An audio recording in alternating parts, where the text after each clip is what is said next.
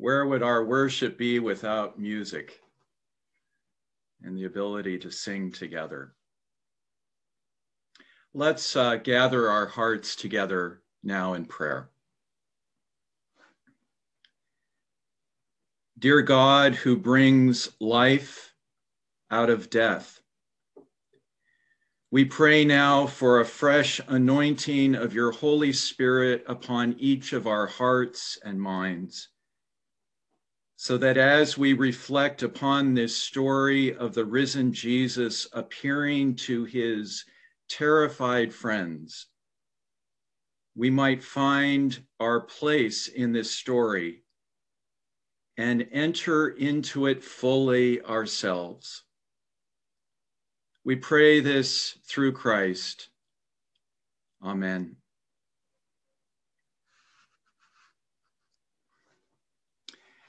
In the opening scene of the Broadway musical Hamilton, we hear each of the characters describing their relationship with Alexander Hamilton, the protagonist. Mulligan and Lafayette sing, We fought with him.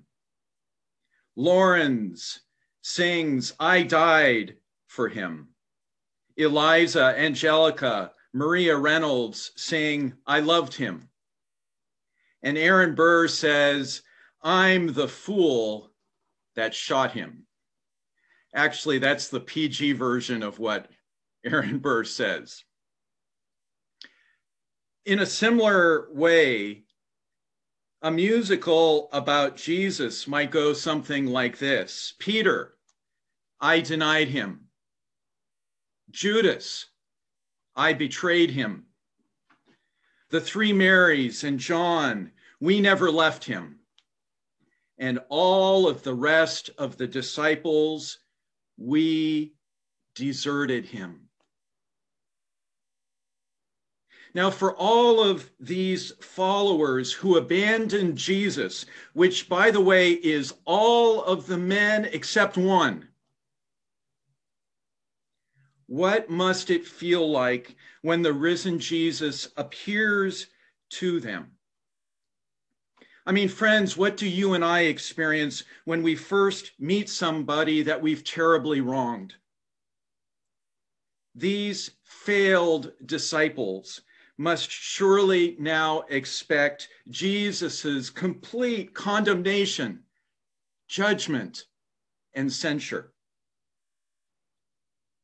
But astonishingly, Jesus' very first words to the people who have failed and abandoned him are Peace be with you.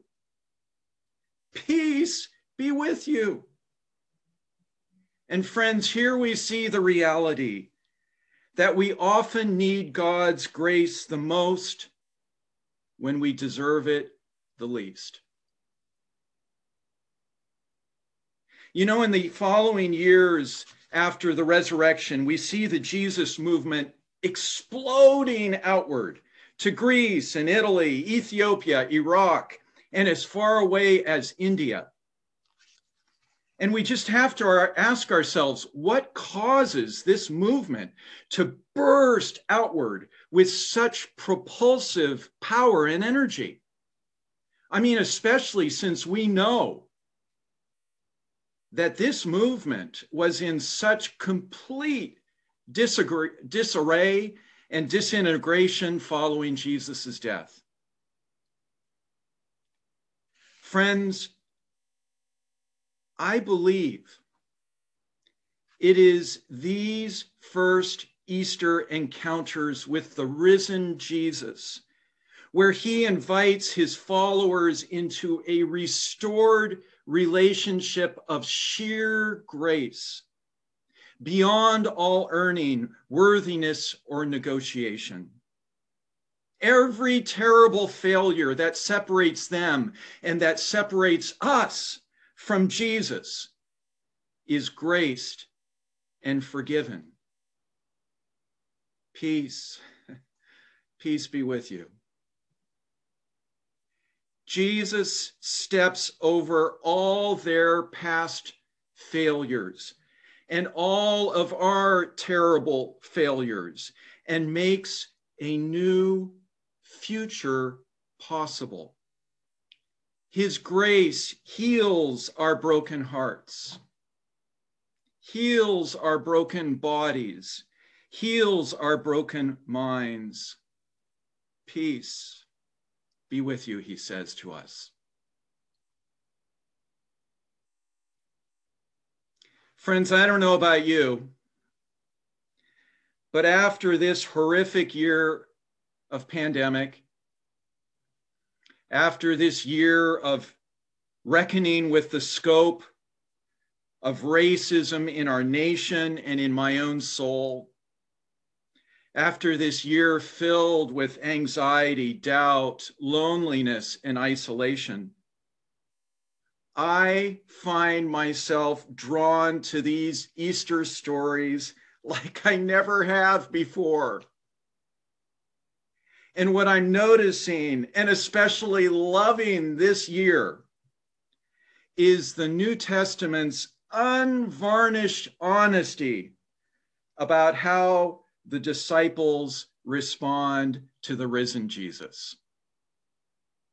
I mean, just like us, they are this wonderful mix of doubt and faith, all mixed together.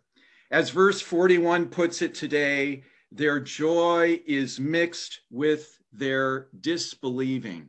Did you hear that? Their joy is mixed with their disbelieving. Don't we know that feeling well?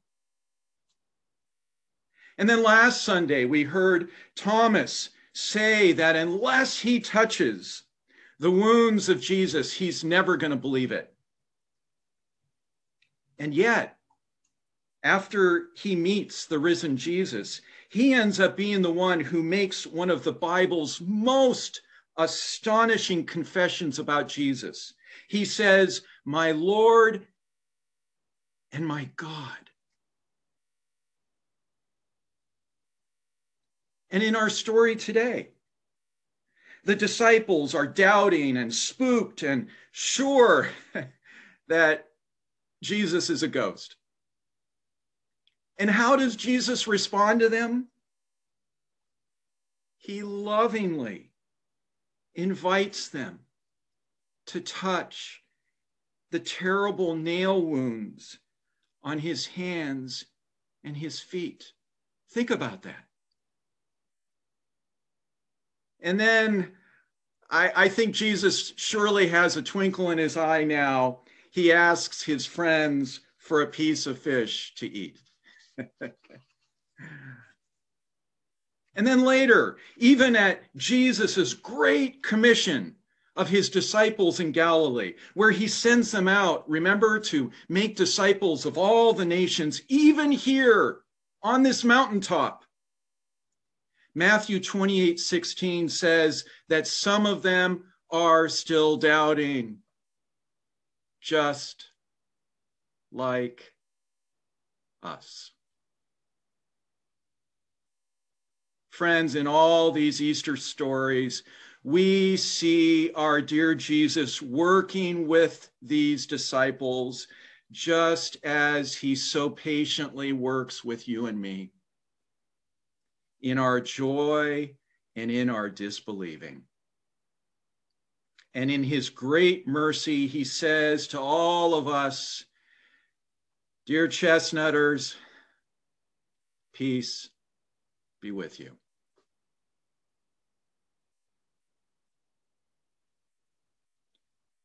And friends, these last two Sundays, I felt myself especially drawn to how Jesus invites Thomas and then the other disciples to see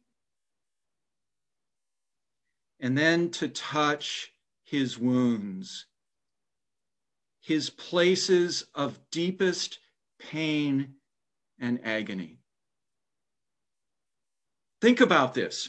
Though the risen Jesus can now walk through locked doors.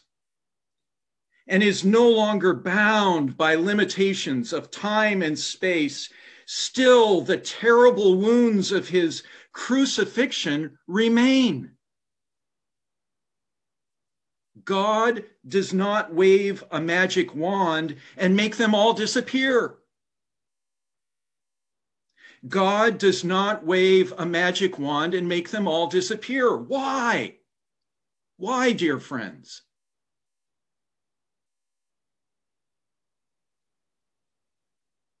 Because I believe his wounds have become the place from which God has drawn good from evil so wisely and so beautifully.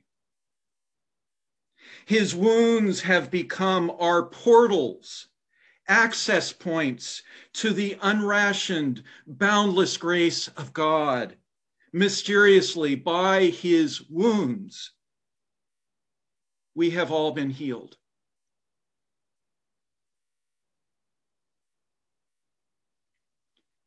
So, friends, what might this mean for how you and I think about our own deep wounds, which we all have? Which we all have. The places where we have been scarred by life, wounded by others, and wounded by ourselves.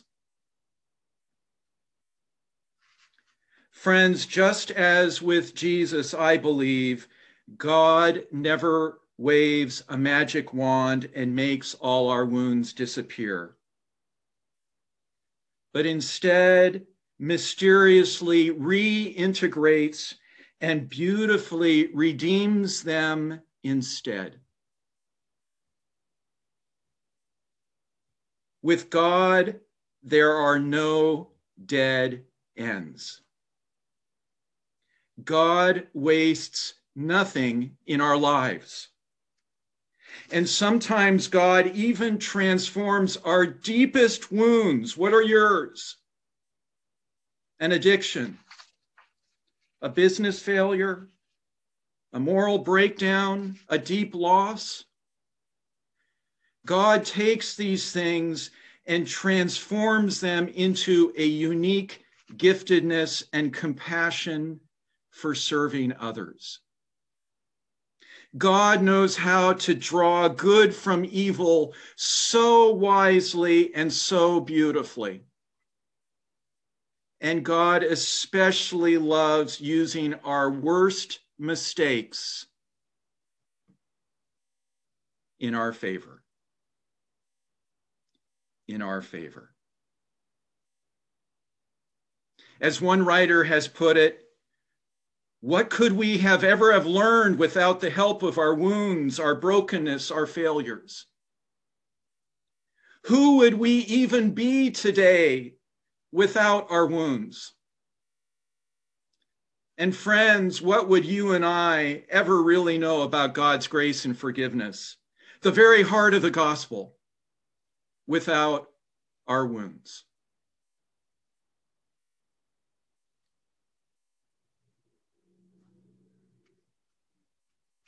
Let me close.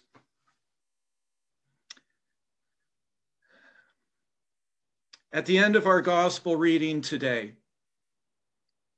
Jesus tells his disciples now to go be his witnesses. I love that. Witnesses. I shared this story with Clayton and Dottie on Thursday, and, and Dottie said, I've never heard that. We're called to be witnesses. Not to be the judge, not to be the jury, not to ever be the prosecuting attorney, just humble witnesses of God's grace coming to us when we needed it the most and deserved it the least. Friends, our Christian faith is in deep, deep crisis right now in America.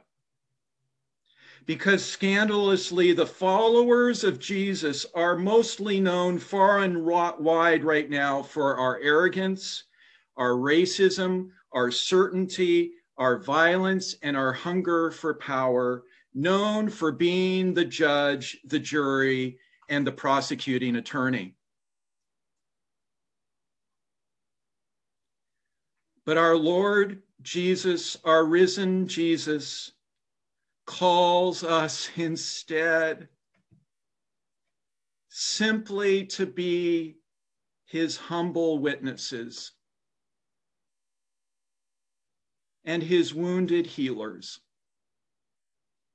Broken people, you and me, broken people, sharing with our broken world how in Jesus God has transformed our deepest wounds into portals of grace and healing. And inviting others to let God just do the same for them as well.